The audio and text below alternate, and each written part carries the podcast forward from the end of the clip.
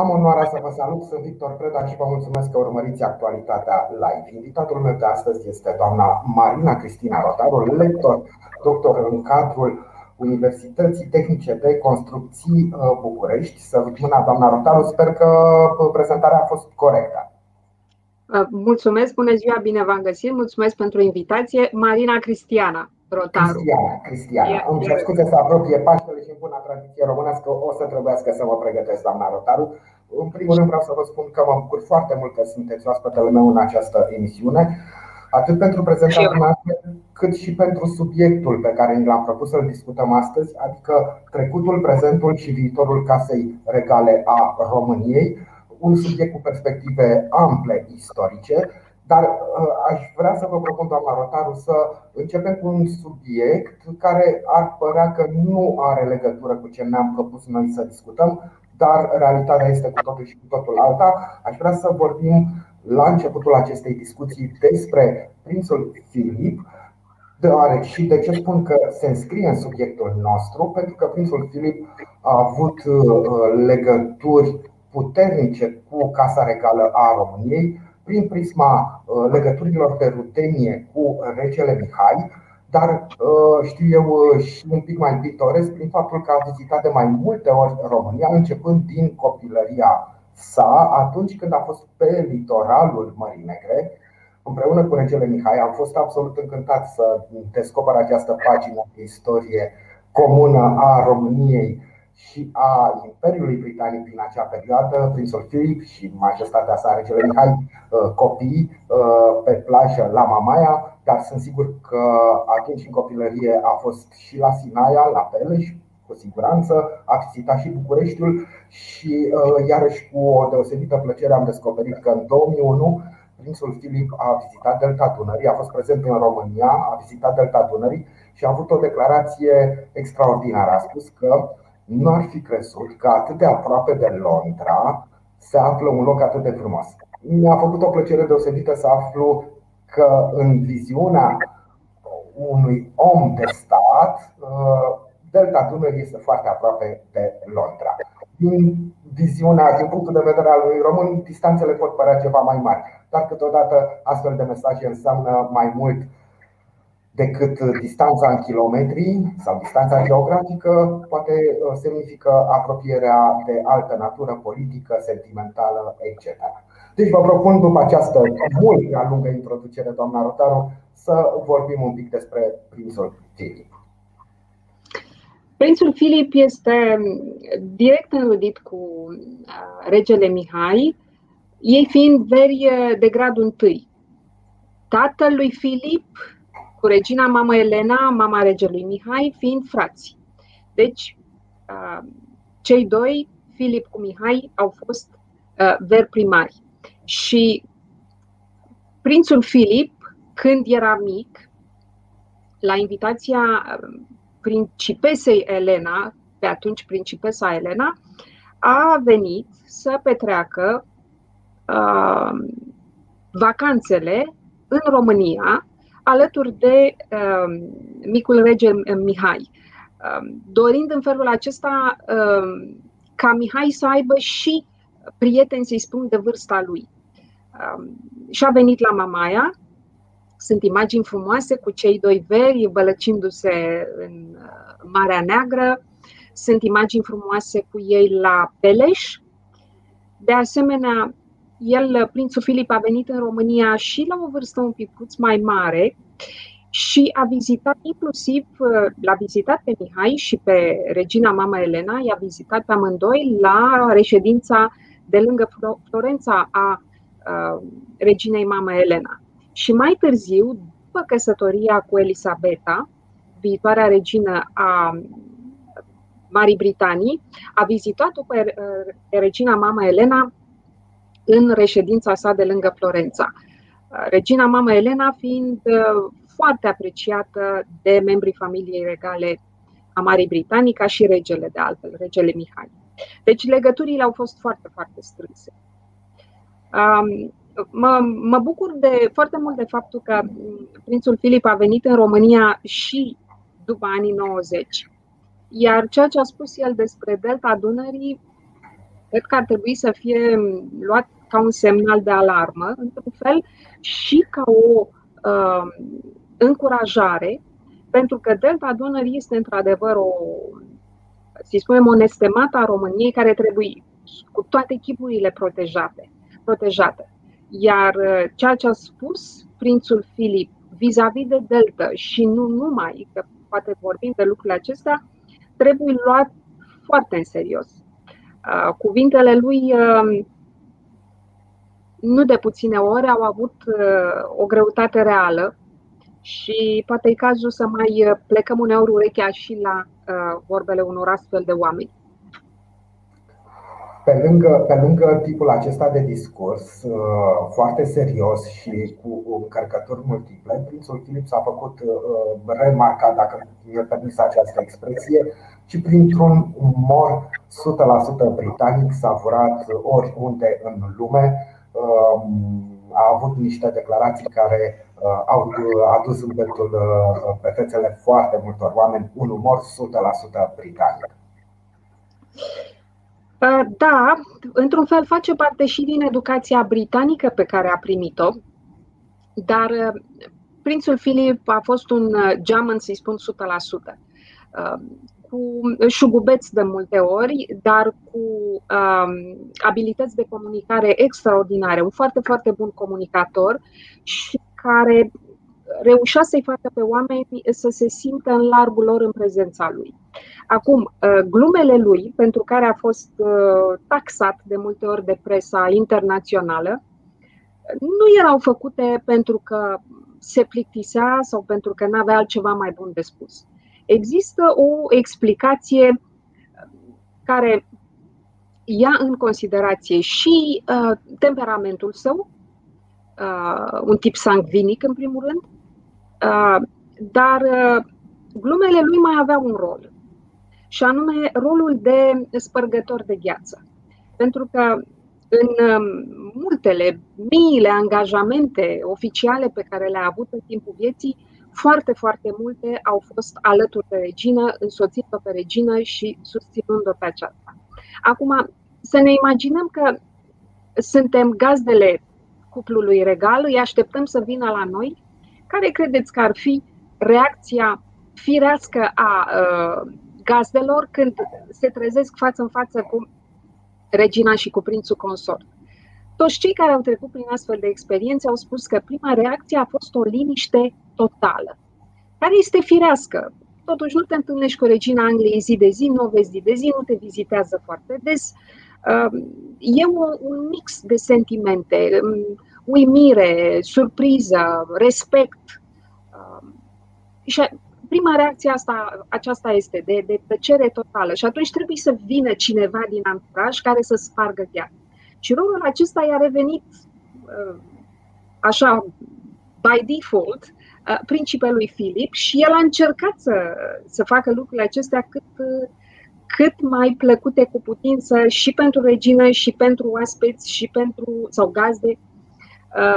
De multe ori au reușit, poate unele n-au fost întotdeauna reușite, Multe au fost scoase însă din context și, știți cum, recontextualizate astfel încât, mă rog, să servească unor scopuri, mai mult sau mai puțin nobile. Din Dar, vă rog, vă rog. Totuși, omul a fost un om cu o inteligență deosebită. Da, din punctul meu de vedere, asta voiam să uh, adaug și eu că din punctul meu de vedere, sigur, nu contează, dar mă simt dator să spun că uh, Uh, eu cred că și-a făcut, uh, s-a achitat uh, foarte, foarte bine de această sarcină pe care și-a asumat-o de a sparge viața în cadrul întâlnirilor oficiale cu regina Angliei.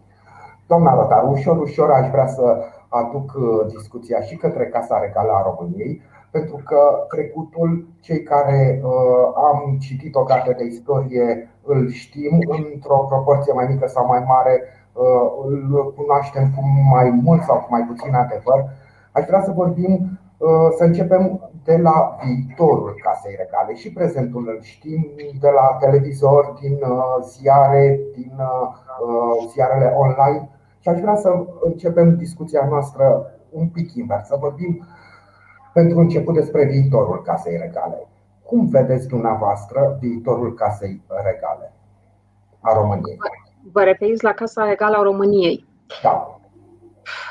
Bine, nu sunt o prezicătoare. Um,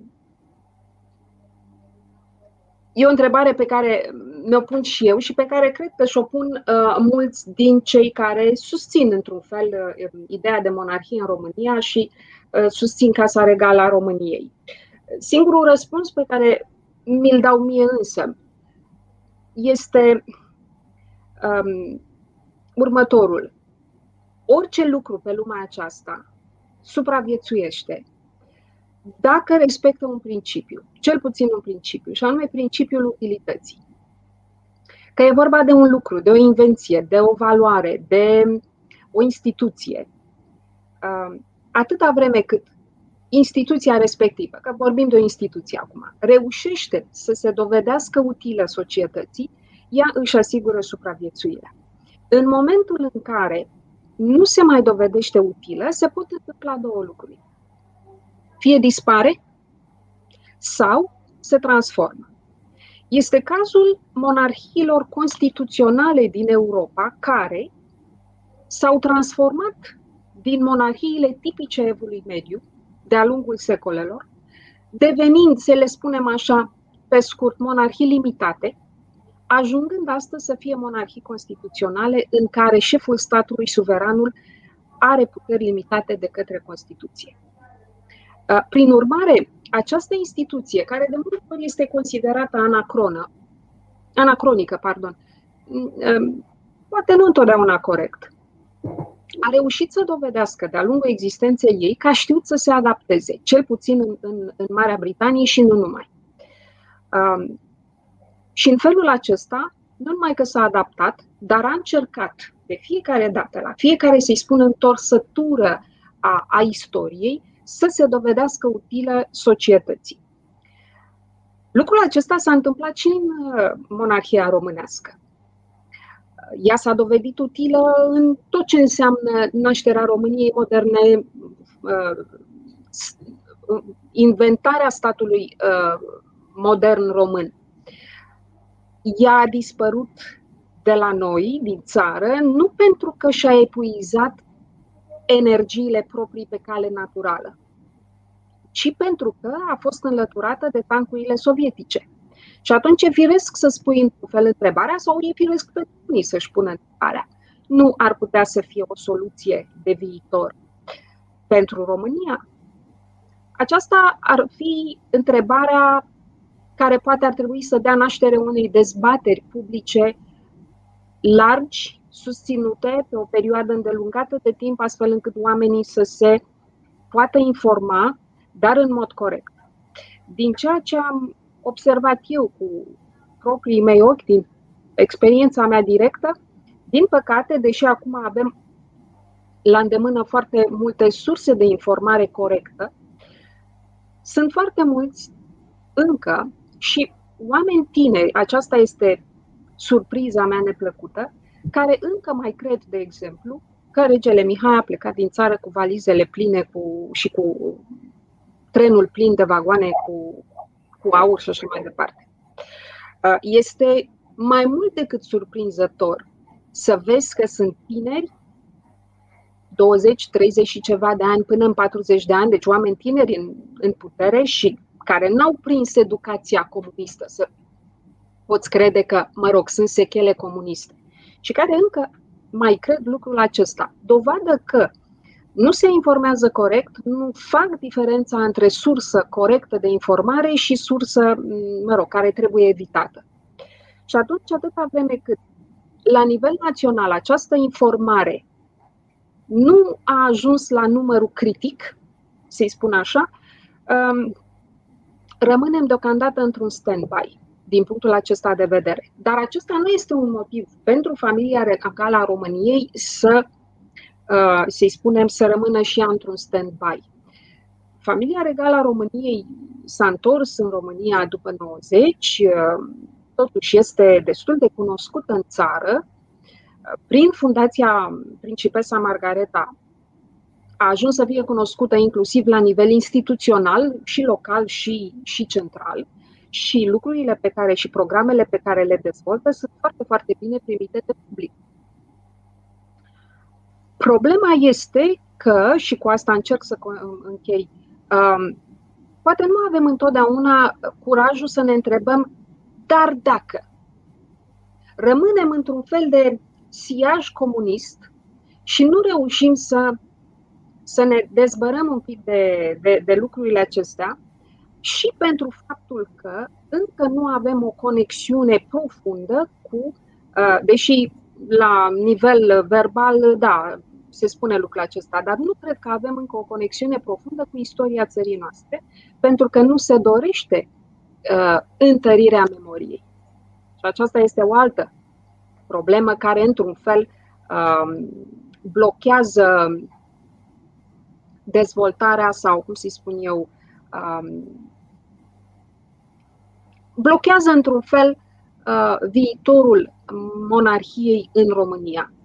Uh, cred că este deocamdată o situație temporară, totul însă depinde de nivelul de educație al, al individului. Vreau să vă spun că am apreciat foarte mult declarația dumneavoastră atunci când a spus că familia regală s-a întors după 1990 în țară. Dar în același timp mi-am amintit cum Șeful Casei Regale, regele Mihai, majestatea sa regele Mihai, a fost întors odată de pe autostradă cu un echipaj de poliție, altă dată nu a fost uh, primit, uh, a fost, știu eu, dat afară din țară încă de pe aeroport. Uh, iar pe autostradă era pe autostrada unica din acea vreme, singura autostradă București-Pitești, pentru că încerca să meargă la Curtea de Argeș, la Uh, mormântul uh, bunicilor. Uh, da, s-au întors, dar cu cât chin, cu cât de greu și câte presiuni s-au făcut în stradă în momentul în care regele a fost, nu a fost primit în țară, când în final a reușit să ajungă de o sărbătoare a Sfintelor Paști, dacă mi-aduc din aminte. Știu că da. au Um, estimările oficiale spuneau că un milion de oameni au fost pe străzile Bucureștiului întâmpinându-l pe majestatea sa, regele Mihai. Uh, un număr impresionant, probabil că nu mai, uh, nu mai ieșiseră atâția oameni în stradă uh, niciodată în București. După care regele, într-adevăr, a putut să se reîntoarcă în țara sa și să fie prezent în viața publică. Ne amintim cu toții, a fost un eveniment de amploare pentru istoria contemporană a României, discursul pe care l-a ținut în Parlament, urmărit de către toți liderii politici români, urmărit de întreaga opinie publică și un discurs care a lăsat în urma sa ceva, pentru că din când în când mai folosim uh, uh, citate în, uh, atunci când discutăm despre politică, mai folosim citate din acel discurs care, iată, va rămâne mult timp în, în memoria publică. De asemenea, aș vrea să vă întreb despre dezbaterea pe care o propuneți. Poate dacă această dezbatere uh, națională ar fi avut loc, știu eu, la începutul anilor 90, după o perioadă de uh, informare, sigur, sursele de informare atunci erau mult mai puține, dar probabil că și seriozitatea cu care abordam aceste surse de informare era mult mai mare decât în ziua de astăzi. Astăzi avem toată informația la dispoziție, dar și superficialitatea cu care uh, apelăm la aceste surse de informare a crescut foarte mult și este un argument în ceea ce spuneați dumneavoastră referitor la cei care cred în continuare în legendele uh, scornite create de uh, Partidul Comunist uh, Român. Aș vrea să vă întreb, credeți că era mai potrivit cu această dezbatere să fie avut loc, știu eu, la începutul anilor 90, când încă regele Mihai era o prezență pe scena publică și ar fi putut, știu eu, cataliza energiile susținătorilor săi? E greu de dat un răspuns. Încercări au fost. Încercări au fost, dar probabil că noi, ca, ca nație, în momentul acela eram, uh, cum să vă spun, total nepregătiți. Um, eu totuși sunt de părere că uh, istoria este ca o roată care se întoarce și că nu e niciodată prea târziu. Deși de fiecare dată ați menționat încercările regelui de a veni în țară de mai multe ori și de fiecare dată îi se spunea nu este momentul, știți, îl înscăunăm pe președinte sau parlamentul, parlamentarii depun jurământul. Nu e momentul acum, nu e momentul mâine, nu e momentul poi mâine. Întotdeauna a fost tergiversată această problemă și uh, cred că și în continuare se, se tergiversează. Um, lucrul acesta nu poate fi cerut decât fie de uh, public, de, de, de oameni, fie de partidele politice sau poate de o alianță între partidele politice și, și uh, țară, ca să spun așa. Deci trebuie însă reprezentanți ai uh, țării care să-și asume lucrurile acestea. Dar nu cred că asta este cea mai mare problemă. Și nu știu dacă lucrul acesta trebuie neapărat tranșat printr-o dezbatere, deși dezbaterea este mai mult decât binevenită și necesară. Cred că este vorba de o uh, problemă mult mai profundă, care ține de educația individuală a fiecăruia. Și aici vreau să mă întorc un pic la Prințul Filip pentru că ne poate ajuta.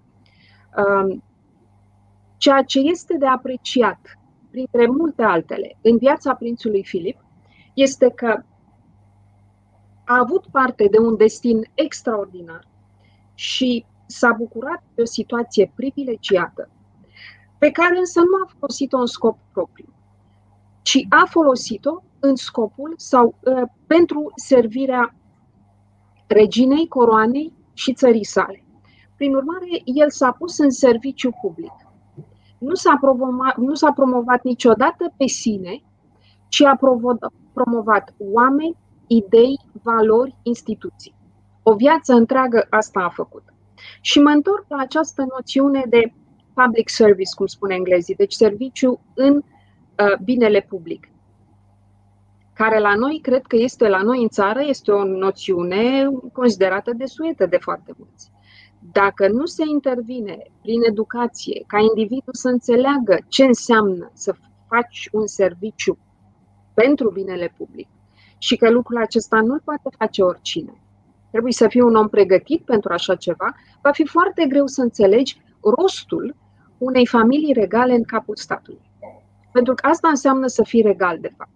Nu pentru că te-ai născut, așa a avut pronia cerească, să te naști într-o familie regală sau să intri într-o familie regală prin căsătorie. Nu asta te face regal, ci un set de valori care ești crescut și educat, ca tu, la momentul vârstei adulte, când ajungi la momentul, momentul vârstei adulte și ești pregătit să îți asumi lucruri uh, de anvergură, să poți să înțelegi că asta se așteaptă de la tine, să fii în permanență un servitor al interesului public. La noi lucrul acesta nu se înțelege. Până nu se va înțelege lucrul acesta, va fi foarte, foarte greu să se aprecieze um, rolul pe care l-a avut monarhia în istoria țării noastre uh, și rolul pe care ea îl poate avea în continuare. Vorbeați despre liderii politici care ar putea, știu eu, genera un curent care să ducă la o dezbatere națională. Îmi aminteam că au fost lideri politici care au susținut cauza casei regale. De exemplu, uh, fostul președinte Emil Constantinescu, înainte de a ajunge președinte, a spus că dumnealui imediat ce va ajunge în funcție, va face ca în foarte scurt timp România să fie o monarhie. Sigur, odată ajuns președinte, a uitat de această declarație și de ce a promis că va face și a renunțat la acest proiect. Dar știu că erau lideri de prim plan în anumite momente ale istoriei recente ale României, care erau uh, dedicați ideii uh, monarhice. Uh, știu, de exemplu, Crin Antonescu era un monarhist. Dacă, dacă greșesc, vă rog să mă corectați. Crin Antonescu. Eu nu greșiți. Tăricianu știu că era dedicat cauzei casei regale. Nu mai vorbesc de liderii PNCCD, care iarăși din câte știu, sigur, Corneliu Coposu, seniorul politicii românești cu multe numi, era un monarhist convins și mai erau printre liderii PNCCD, PNCCD-ului de dinainte de 2000, erau oameni dedicați acestei cauze. Astăzi, credeți că mai sunt lideri politici de prim plan care ar privi cu simpatie către Casa Regală sau nu către Casa Regală, ci către cauza uh, unei uh, Românii uh, uh, condusă de către Casa Regală? E greu, nu o spun, știu eu, cu o lipsă de simpatie, dar nu-l văd nici pe președintele Claus Iohannis ca fiind un monarhist. Nu-l văd nici pe. Uh, a, Ludovic Orban îl pot, uh, îl pot bănui că este un monarhist pentru că este dintr-o gardă ceva mai veche a politicii românești. Dar nu știu, domnul Câțu nu-mi lasă impresia. E posibil să fie, dar nu-mi lasă impresia. Domnul Barna n-aș crede că are simpatii monarhiste. Uh, iar în partea cealaltă a spectrului politic, uh, nu cred că îl poate băni cineva pe domnul Ciolacu de uh, astfel de simpatii sau pe domnul George Simion. Nici atât.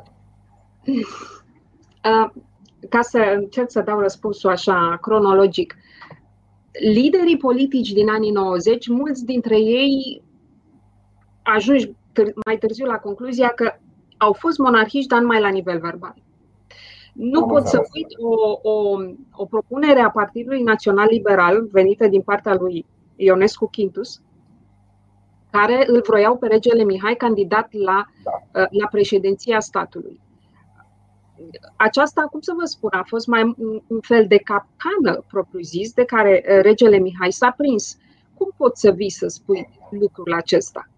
Adică, mulți și-au dat seama în momentul acela că Partidul Național Liberal, deși verbal susținea monarhia, cu o astfel de, de, de declarație și de atitudine și de propunere, în realitate nu avea astfel de planuri.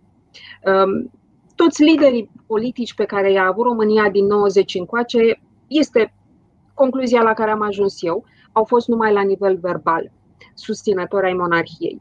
Uh, nu toți, mă scuzați, cu o singură uh, excepție pe care cred că nimeni nu, nu Uh, pune sub semnul întrebării și anume Corneliu Coposu. Dintre liderii mari politici, la, la ei mă refer. Iar în ziua de astăzi nu există așa ceva, nu, nu avem, nu există nicio susținere din partea actualilor lideri politici, nici cei care au fost până de curând, nici cei care sunt acum. Uitați-vă numai la cum au fost gestionate uh, și din punct de vedere politic și organizatoric două mari, să-i spunem, o comemorare și o aniversare, să spunem. Comemorarea a 300 de ani de la moartea brâncovenilor în 2000, cred că 11, și aniversarea centenarului Marii Uniri acum câțiva ani de zile, în 2000, 2018, când, propriu-zis, nu au existat niște eforturi la nivel național um, și nu a existat ceea ce putem să numim în presă, și este un termen al presei, a media event. Adică să se organizeze un eveniment pregătit asumat de toate, uh, de toate media scrisă, audio, uh, video, um, și care să fie, să spunem, um, difuzat public, live, bine, lumea bine informată uh, în, dinainte, ca să știe să se poată uita la televizor. Am ratat de fiecare dată toate aceste mari momente care ne-ar din păcate, se pare că am pierdut uh, legătura cu uh, doamna Rotaru. O să încercăm să refacem legătura. Lipsim câteva minute, două, trei minute, ne facem legătura și ne întoarcem la dumneavoastră. A, iată, se pare că. Da, a fost o da, mică. A fost o mică problemă tehnică. Conexiune. Se pare că, da, conexiunea. Doamna Rotaru, pentru că ne presează oarecum timpul, aș vrea să mai abordez un subiect nu tocmai confortabil, dar care cred că ar trebui discutat. Acum câțiva ani, principele Nicolae era văzut ca viitorul casei regale. Cumva lucrurile au mers într-o direcție nedorită de nimeni, iar principele Nicolae a fost exclus din, din casa regală.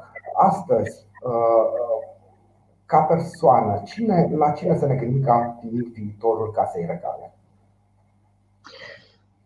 Nu am un răspuns la, la lucrul acesta pentru că mi se pare că în acest moment um, succesiunea la tronul României nu este încă stabilită. Bun. O avem în acest moment ca șefă a Casei Regale pe majestatea sa Margareta Custodele Coroanei, iar succesiunea, să-i spunem, rămâne uh, așa cum a fost stabilită de regele Mihai, uh, mai puțin um, principele Nicolae, care, uh, din punct de vedere al Casei Regale, nu mai face parte din familia regală cu F mare și R mare. Um, dar, totuși, pentru ca o familie regală să se poată proiecta în viitor, ai nevoie de o clarificare a situației. Și sunt foarte mulți susținători ai familiei regale, monarhiști sau poate nemonarhiști, care așteaptă o clarificare. Uh, nu, e greu de, de, de anticipat care ar fi următoarea generație de oameni tineri. Pentru că există, după Margareta, sora cea mare, principesa Elena, mama regelui Mihai, după care urmează fica Elenei, um, sora principelui Nicolae, pardon, um, după care celelalte surori. Dar sunt generații adulte. Pe noi ne interesează să avem și generațiile tinere care la un moment dat să poată prelua um, ștafeta. Lucrul acesta deocamdată este în coadă de pește. Casa Regală nu a venit cu o declarație în acest sens din punctul lor de vedere, principele Nicolae nu mai este în cărți, este o situație care, așa cum am spus, este în coadă de pește. Este o idee pe care o lansez acum public, nu știu dacă este corectă sau nu, nu-mi dau seama. Știu că s-a întors în țară de câțiva ani de zile și s-a stabilit în țară um, principesa Sofia, care are o fică singura um, membră și reprezentantă mai tânără a familiei regale, care ar putea, să spunem, să fie considerată o candidată, poate să fie fica Sofiei. Um, există și sora lui Nicolae, dar care nu și-a manifestat deocamdată intenția de a veni în România, de a se stabili în România, de a învăța limba română. Adică acești pași firești care se fac atunci când dorești să te apropii de țara uh, strămoșilor tăi. Nu știu exact care va fi uh, deznodământul, dar e clar că este o situație care la un moment dat va trebui clarificată pentru că, așa cum am spus la început, nici o casă regală nu își poate asigura viitorul dacă nu are o succesiune foarte, foarte clară, pe care oamenii să o cunoască și în care oamenii să se poată recunoaște la rândul lor. Da. Doamna Rotaru, timpul a zburat. Uh, aș vrea să vă mulțumesc pentru această discuție. Am vorbit mai mult despre viitorul casei regale. Am încercat așa să creăm un viitor al casei regale. Nu am apucat să vorbim despre trecut. Dar vă ascultam și mă gândeam că ar fi extraordinar dacă aș obține promisiunea dumneavoastră, acceptul dumneavoastră de a face o nouă emisiune pe 10 mai, atunci când uh, sărbătorim, dacă România sărbătorește sau ar să sărbătorească ziua regelor. Și atunci, în preajma zilei de 10 mai, să vorbim despre trecutul casei regale, o scurtă lecție de istorie pentru cine vrea să afle o pagină adevărată de istorie. Aș fi fericit dacă, dacă aș obține uh, acceptul dumneavoastră pentru această emisiune. Cu plăcere. Vă mulțumesc tare mult, doamna Rotaru, pentru această emisiune și pentru acceptul de a face împreună încă o emisiune în preajma zilei de 10 mai. Vă mulțumesc și, vă doresc o după frumoasă în continuare. Vă mulțumesc, m-a făcut plăcere. Vă mulțumesc și dumneavoastră pentru că ne-ați urmărit. Ne revedem săptămâna viitoare. Până atunci, toate cele bune.